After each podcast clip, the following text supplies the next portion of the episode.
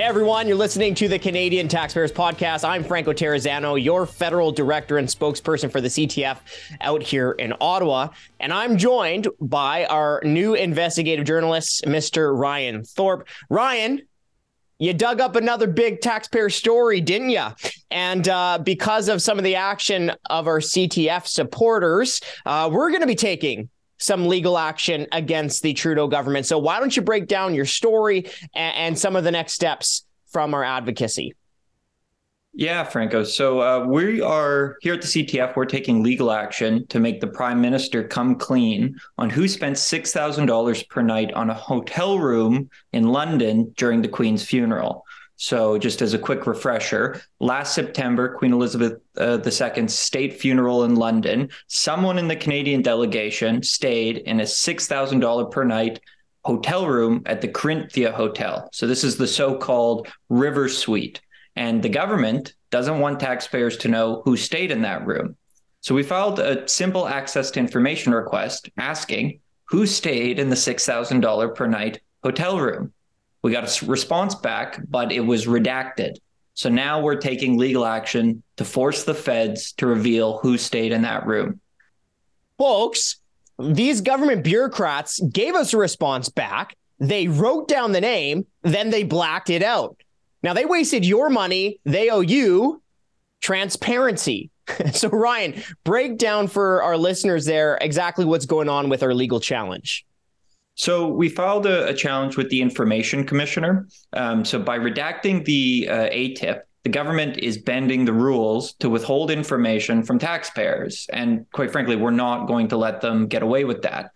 So the bureaucrats cited two sections of the relevant legislation that governs access to information in Canada, Section 16 and 19. Now, those sections relate to security concerns and the release of personal information. Right? But if someone works for taxpayers and spends taxpayers' money, they're legally responsible to be accountable and transparent about it to taxpayers. And the law is clear that information like this doesn't constitute personal information under the legislation. This is a clear attempt to kind of skirt the rules that are in place. Global Affairs could have asked the individual who stayed in that room whether it was okay to release the information. I think it's a fair question to say, did they ask? What did the person say about this? And then as regards to the security claim, the Queen's funeral happened 5 months ago. So I don't think that particular rationale passes the sniff test. Yeah, I mean, unless the government is worried that the Terminator is going to travel back in time, I think it's safe to say we can safely disclose who stayed in that $6,000 per night hotel room in London, England. And oh, by the way, the Governor General has already said that it wasn't her who stayed in this $6,000 per night River Suite. So if it wasn't the Governor General, I don't think we need to hire Sherlock Holmes to get to the bottom of this mystery, but it is a matter of principle. They wasted our money. They need to be transparent about it, and we're not going to let the government bend the rules to withhold information from taxpayers. No, no, no, no, no. So, Ryan, let's take a little step back and let's tell our listeners just how luxurious this River Suite is. Yeah, well, kudos to the Toronto Sun for first digging up details on this. So back when this story first broke, the Toronto Sun reported the delegation had expensed nearly $400,000 in hotel costs alone. And this included the $6,000 per night River Suite at the Corinthia Hotel. So the Corinthia is described as one of the top luxury hotels in central London, and the $6,000 per night suite boasts a view of the River Thames, a marble bathroom, and complimentary butler service. So sounds nice. Yeah, it's also noting that there were several other, top chef hotels in the area that the Canadian delegation could have stayed at, the Four Seasons, the Langham, the Savoy, even the Shangri-La, and they all offer prices when checked that came in lower than the Corinthia did, and which is what taxpayers ultimately got billed for.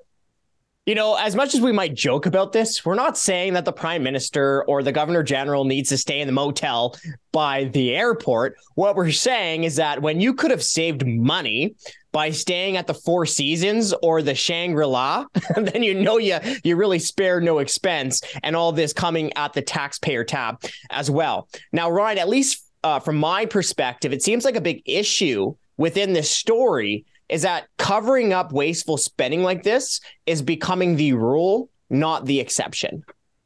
Yeah, I think that's spot on, Franco. I mean, spending $6,000 per night on a single hotel room is an obvious example of this, what you're pointing to, right? Living high on the hog while traveling internationally. But this is a reoccurring theme on some of these stories that have been breaking recently about how federal officials are spending, the hard-earned tax dollars of Canadians, right? So, and the thing that really does make it worse is that they won't come clean about it, right? That they keep taking these steps to try and hide what's been going on. So this is only one of many recent examples. Brian Lilly, a Toronto Sun columnist, just broke another big story that's related to this one. He got back some ATIPs from the government's delegation trip to New York for the United Nations General Assembly. We know the hotel costs there totaled up to nearly $189,000. But other than that kind of total overall price tag, the records that were released revealed next to nothing. So the government is once again citing security concerns for the reasons why they can't release details that the public is entitled to know about, right? Once again, the event already happened. Bringing up security concerns is just a total red herring.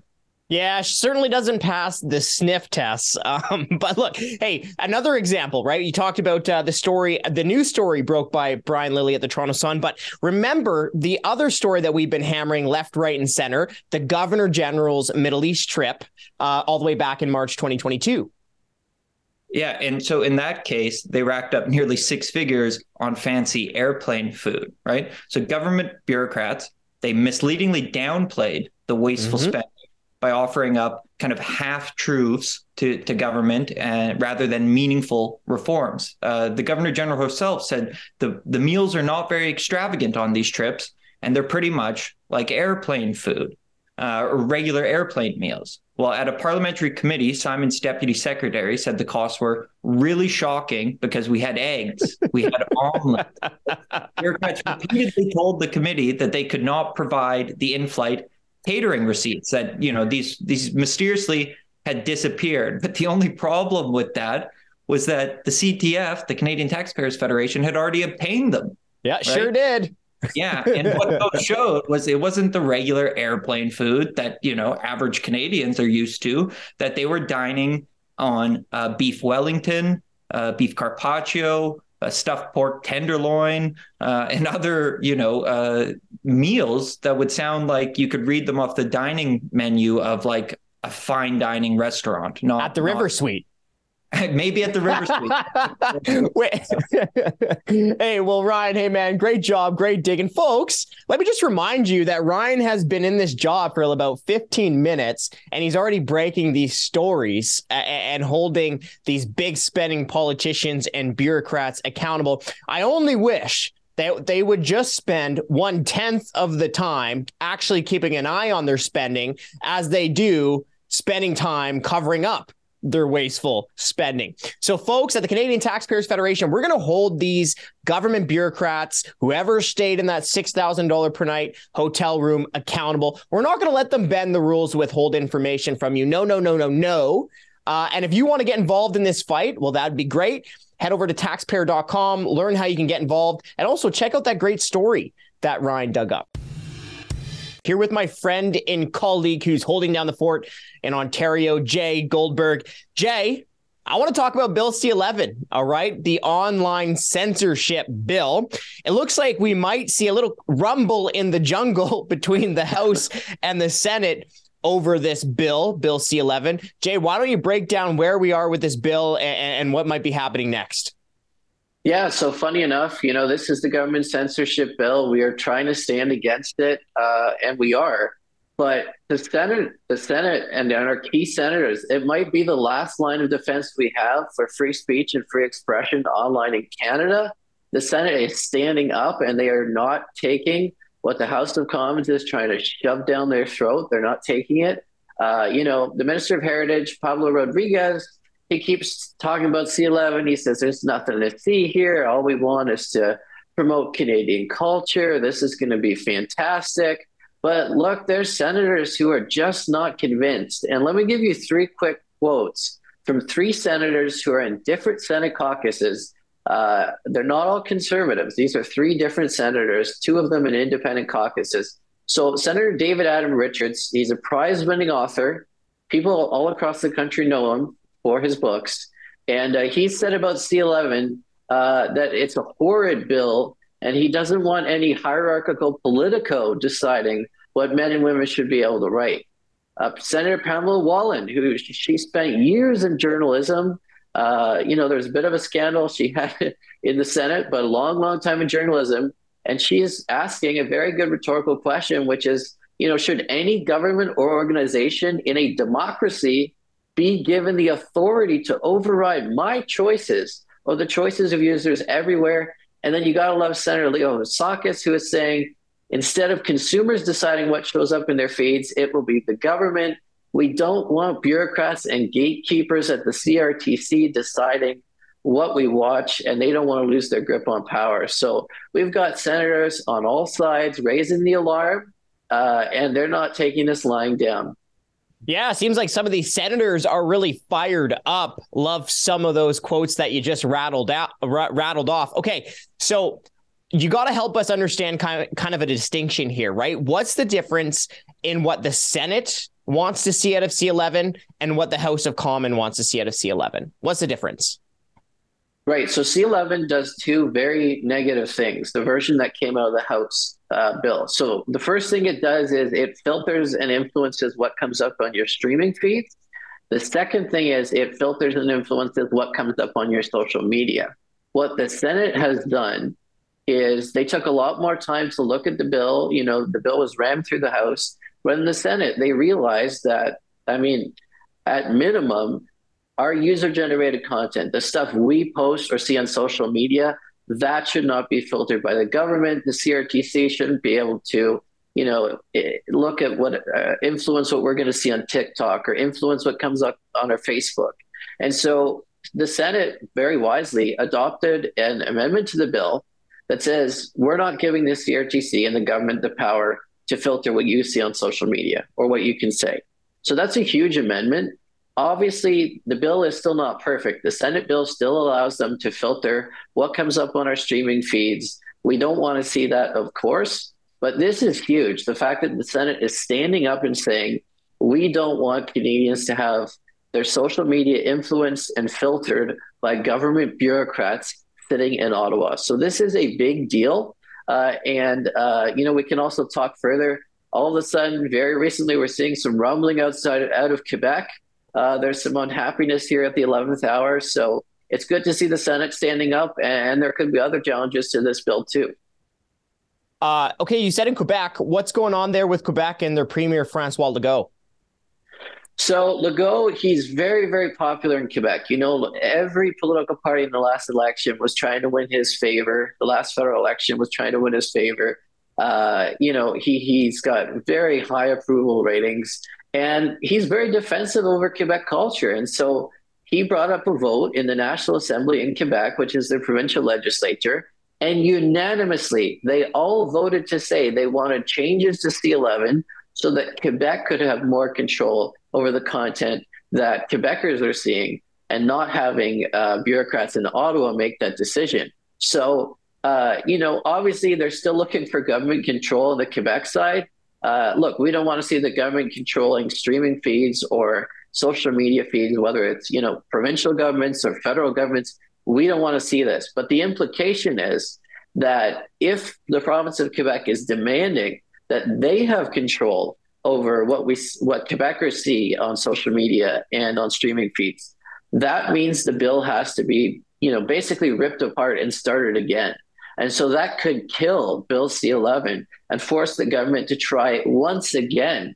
And remember, this is their second attempt to get this censorship through. They tried with C-10. They didn't get it in before the last election. They're trying with C-11. If they have to make this change for Premier Legault, they'll have to go another time. And hopefully, if we can kill C-11, they'll just give up after this. We'll see, but this could be huge. Well, it's good to hear another politician lend their voice to the opposition against the federal government's online censorship bill. But I do want to shift gears just ever so slightly here and talk about some of the major Canadians who are not politicians that are against Bill C-11. Yeah, so one of the big ones, Margaret Atwood. She had a very powerful quote on C-11. I think a lot of people saw it online, were very influenced by it. It was shared a lot. Michael Geist highlighted it for me, Dr. Michael Geist, University of Ottawa. So here's a quote that Atwood said on Bill C-11, and this is her quote. I'll quote it directly. "All you have to do is read some biographies of writers writing in the Soviet Union and the degrees of censorship they had to go through, government bureaucrats. It is creeping totalitarianism if government is telling creators what to create," unquote. That is pretty profound coming from Margaret Atwood, who, is not always the government critic, someone who is celebrated on all sides, I think, of the House and the political spectrum for some of the work she's done. We have pop artist Tesher, is an Indian Canadian out of Regina, who has said repeatedly his career never would have taken off if Bill C-11 was in place. Because what Bill C-11 does is it might amplify Canadian content at home, but that inherently means it's going to quiet that content abroad.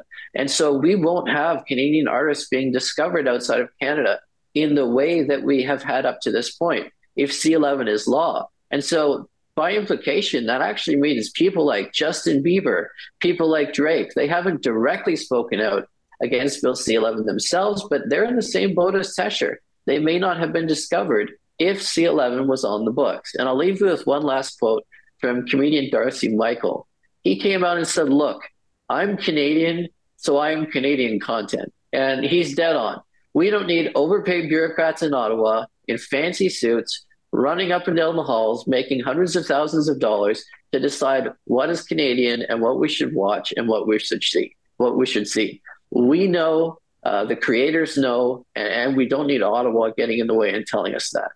Sure don't.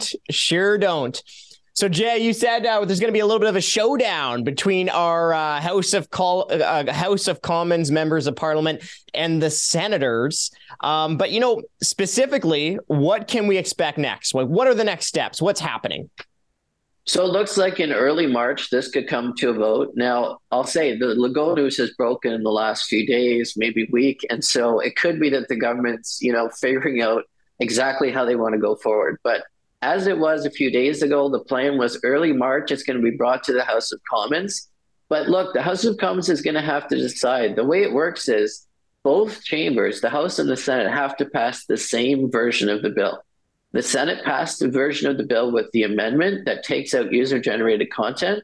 So either the House can accept the amendment and vote to accept it, and then, you get Bill C-11, but without the regulation of social media, or the House can demand that the Senate just accept what the House wants, allow for the regulation of social media. But again, the Senate doesn't necessarily have to say yes to that. So we could be in for an unprecedented situation. But we've been putting pressure on Government House Leader Mark Holland. We've been demanding, and we're encouraging our supporters to demand, that he ensure that if they're putting that vote to the floor in the House of Commons, that they accept the Senate amendment, because we cannot see a situation, nor should we, where we have our social media, what we see, what we can, what we view, how we interact with other people. That should not be influenced or filtered by the government. So I would encourage anyone, contact Mark Holland. He's the guy who's going to decide whether or not the amendment goes into the House of Commons version of the bill. So anyone listening, email Mark Holland. We can put his email in the show notes. He's got to know that at minimum, we want to see social media out of this bill. Well, Jay, thanks so much for holding these politicians accountable and keeping their feet to the fire. And folks, it's coming down to the wire. If you haven't taken action yet, Now is the time. Yesterday was the time, but today is as good as ever. So here's a few things that you can do. As Jay mentioned, fire off an email to Mark Holland. He is the Liberal member of Parliament, also the leader of the House of the government in the House of Commons.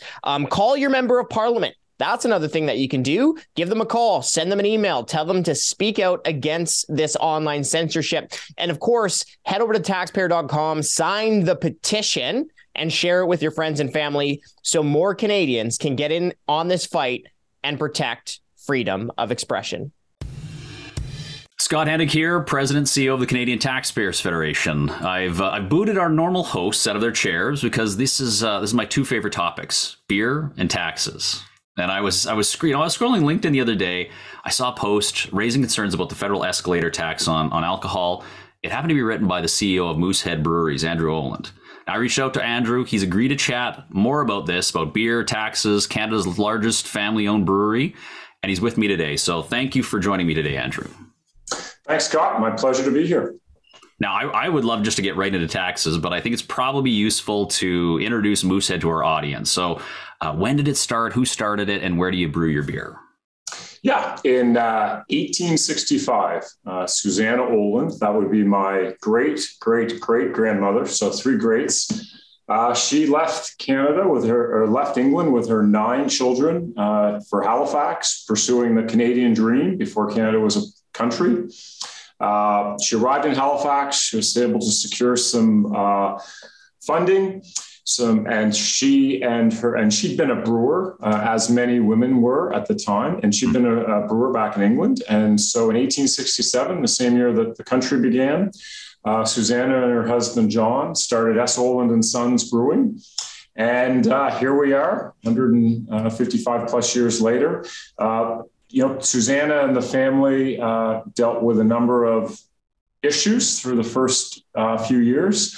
But she was able to prosper, and then each generation has dealt with everything from the Halifax explosion to my grandfather going off to World War II, and obviously a little bit of a pandemic in the last few years. But we've all had some ups and downs. So we are located in St. John, New Brunswick. That's where our corporate head office is. We do have a very small brewery in suburban Toronto, but the vast majority of the beer that we brew comes out of our facility here in St. John. So I've always considered Moosehead an Atlantic beer. I mean, I guess that's just, maybe it's just me, but whenever I have someone move in from Atlantic Canada to in my cul-de-sac, I go and buy them a case of Moosehead and I make them feel at home. But I don't know, where do you sell most of your Moosehead beer? So it's interesting. In the early 60s, my father went to a speech in the logo above the speaker said "Export or Die," and about 15 years later, we started selling in the United States, and we were selling in the United States before we were selling in the rest of Canada. So we were only in the maritime provinces in the United States, and then as interprovincial trade barriers have evolved and slightly loosened over the last 25 years. We're now selling across Canada, and our top market, not surprisingly, would be the province of Ontario, just because of the size. And then we still have a nice business here on the East Coast, and are growing in the rest of Canada. Now, I've heard that Thailand is a big market. Is that true? Maybe this is just one of my directors said to me, he's like, ask him about Thailand because I was in Thailand and you can get Moosehead anywhere. Is that true? It may have been at one point. We have a sort of a opportunistic international business. We do we're in about 15 different countries right now, and they are all over the world, from South America, Central America, through to Europe, through to Asia. A lot of it just depends on getting the right importer relationship as well as the shipping lanes and how that works out. Okay, fair enough. So is it still family owned? Moosehead is still family owned. So my father, Derek, is our executive chairman, and he's Generation 5. And my brother Patrick is CFO, and I'm CEO. And so we're Generation 6, and we are Patrick and I are the shareholders. And then we've had 6 of the 11 Generation 7 members have worked at the brewery in one fashion or another as a summer student. And we're working hard to get to Generation 7. Oh, good for you. Well, now, surely you've had offers from one of the big companies come in, buy you up. Is that something that you or one of the other Olands in the past has ever seriously considered? Yeah, I mean, we have these overtures from time to time, and you know, the bigger players in the industry they always make it known that if they want to, if we ever wanted to have a chat, that they'd be very receptive to that conversation. But you know, we're very proud.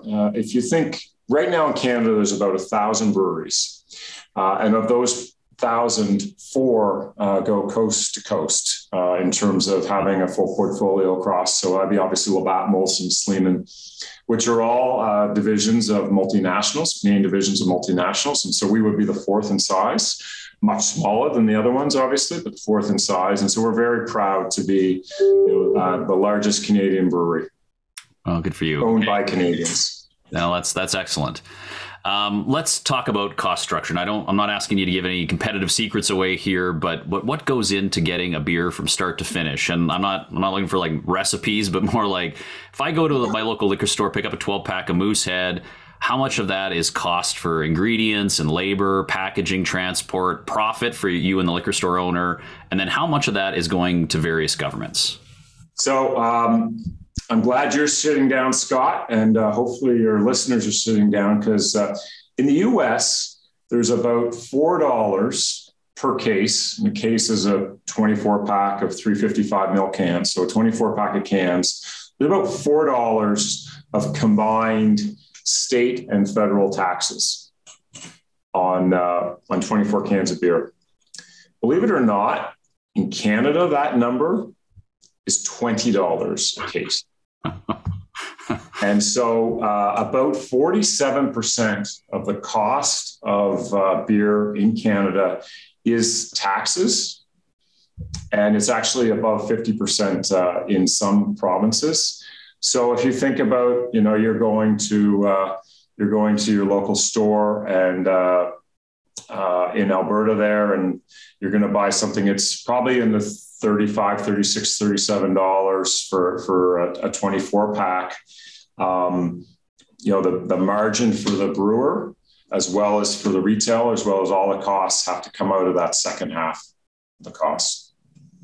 Okay, so there's two governments, though. So you've got the federal government and you've got the provincial government, and then you've got both their taxes, but also you've got the markups, which effectively act as the same thing as taxes. So can you break that down even further for me? Who's getting what chunk of that and how does it break out? Yeah, the $20 is roughly 25% feds and 75% provincial.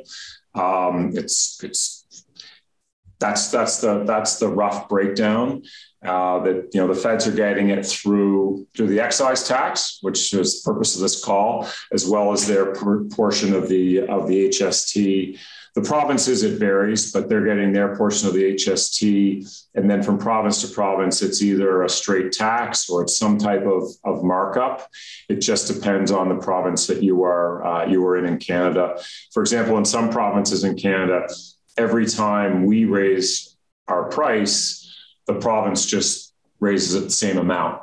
So if we raise our price, if the price of beer goes up $1, then the brewer's getting a little less than 50 cents. And so the taxes we have in beer in Canada, you know, they would be among the highest in the world. They would be up there with the Scandinavian countries. And yeah, it's unbelievably high taxes. And your taxes is both federally and provincially are based on how much, correct me if I'm wrong, how much you're brewing in a year? Is that like, so it's based on the hectoliters and the amounts? Yes. Bigger brewers pay higher taxes than smaller brewers. Is that right? So at the federal level, there's a sliding scale. So we would all pay the same amount on, you know, the first a relatively small number of hectoliters, 10,000 hectoliters or so. And then above that, we're all paying the same. So there is a discount, there's an incentive, and it helps the smaller brewers.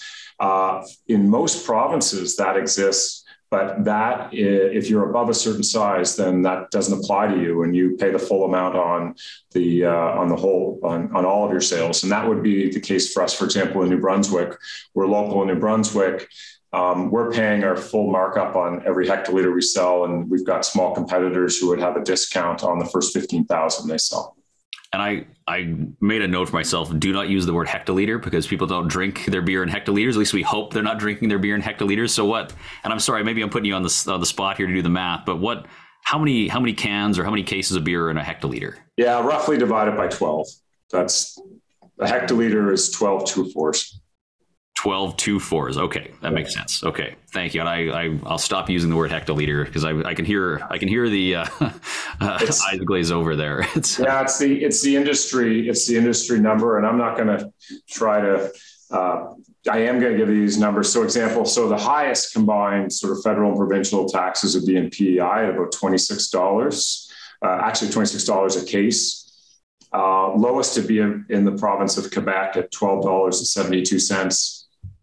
And it's interesting, in New Brunswick, our price are about $21.72. The price of a case of beer is combined federal and provincial taxes. And in Quebec, it's only $12.72. So surprise, a lot of people in New Brunswick who live close to the Quebec border buy their beer in Quebec for some reason. Yeah. And we estimate that somewhere between 15 and 20% of the beer that's consumed in the province of New Brunswick is actually purchased in Quebec. So it's just a very living example of what happens when you have taxes that are too high and out of whack with your neighbors. Yeah, I think the same thing in the city of Ottawa. I don't know anyone who buys their beer in the city of Ottawa. They drive across the river to Gatineau or Hull and buy their beer there. It's pretty common practice. And I mean, incentives matter, taxes matter, and that's why we're chatting about it. So you've answered my next question about which provinces charge the most. And is, just to clarify too, on the difference between some that have taxes, some that have markups, is it mostly because you have some that are government-owned liquor stores and some that are private-owned liquor stores? Yeah, exactly. That would be the difference. But the markup just is it flows through the provincial liquor board to the province in profits. Right. Just another way to say tax. Yeah, okay. Exactly. So let's move on to the escalator tax. That's the one that you were writing about and the one that that is most urgent right now. Just for a primer for someone who hasn't heard about this yet, what is it? When did it come in, and how does it work? Yeah. So some of your listeners might remember in 1992, that was when the GST was introduced, and the idea there was to get rid of taxes on manufacturers.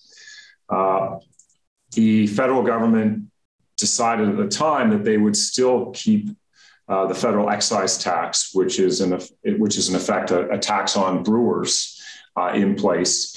And so since 92, we've had this excise tax. And what that means is that for every case or every hectoliter of beer that we brew, we have to send Ottawa a check.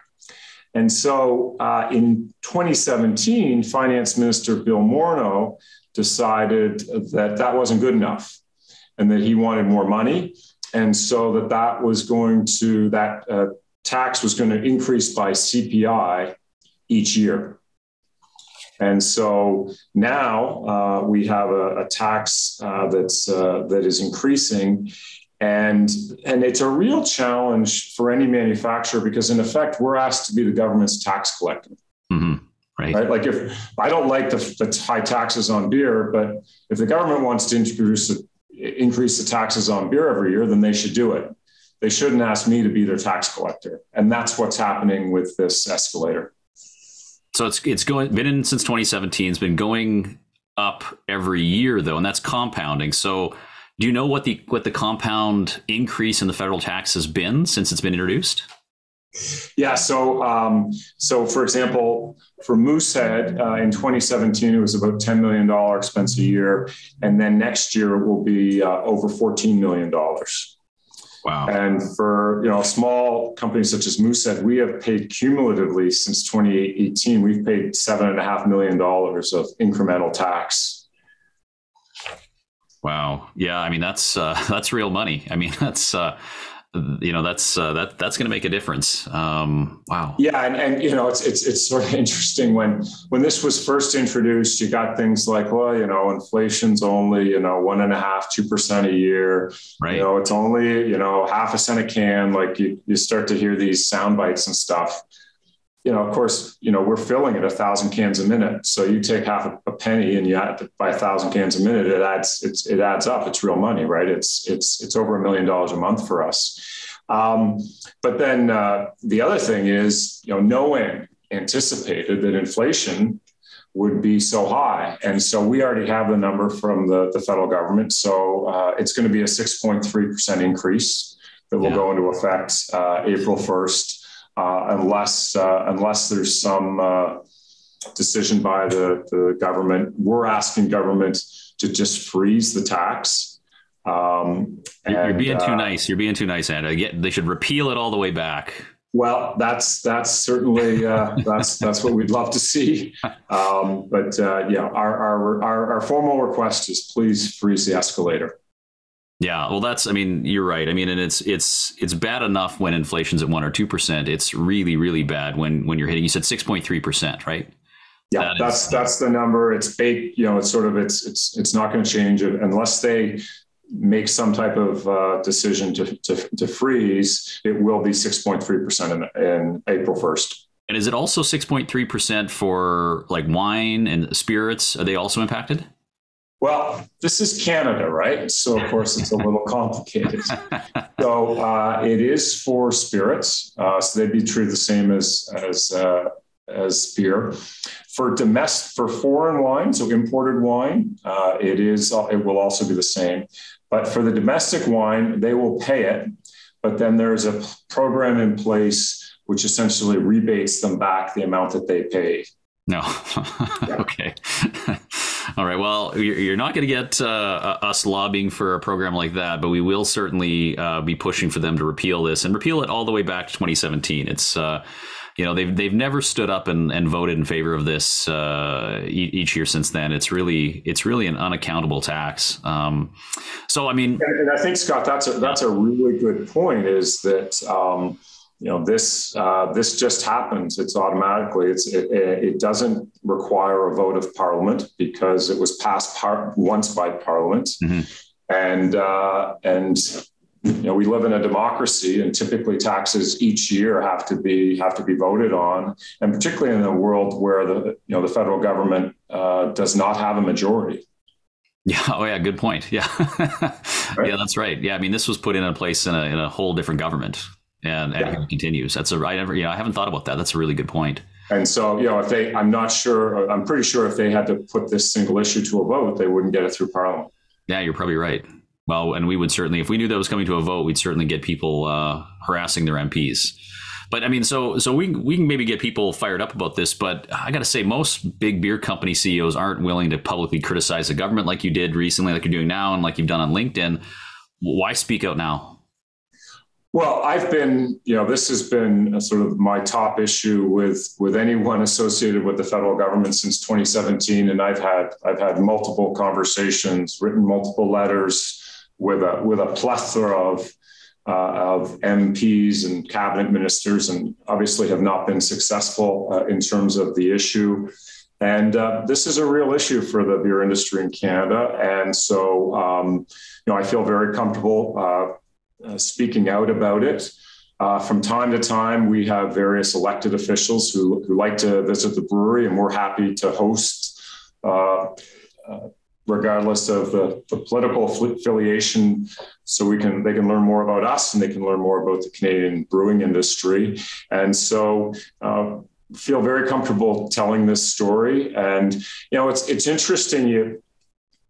When you talk to various government officials, you do get a sense of support, and you do get a sense of traction, but we just can't seem to get the puck in the net on this one in terms of freezing the escalator.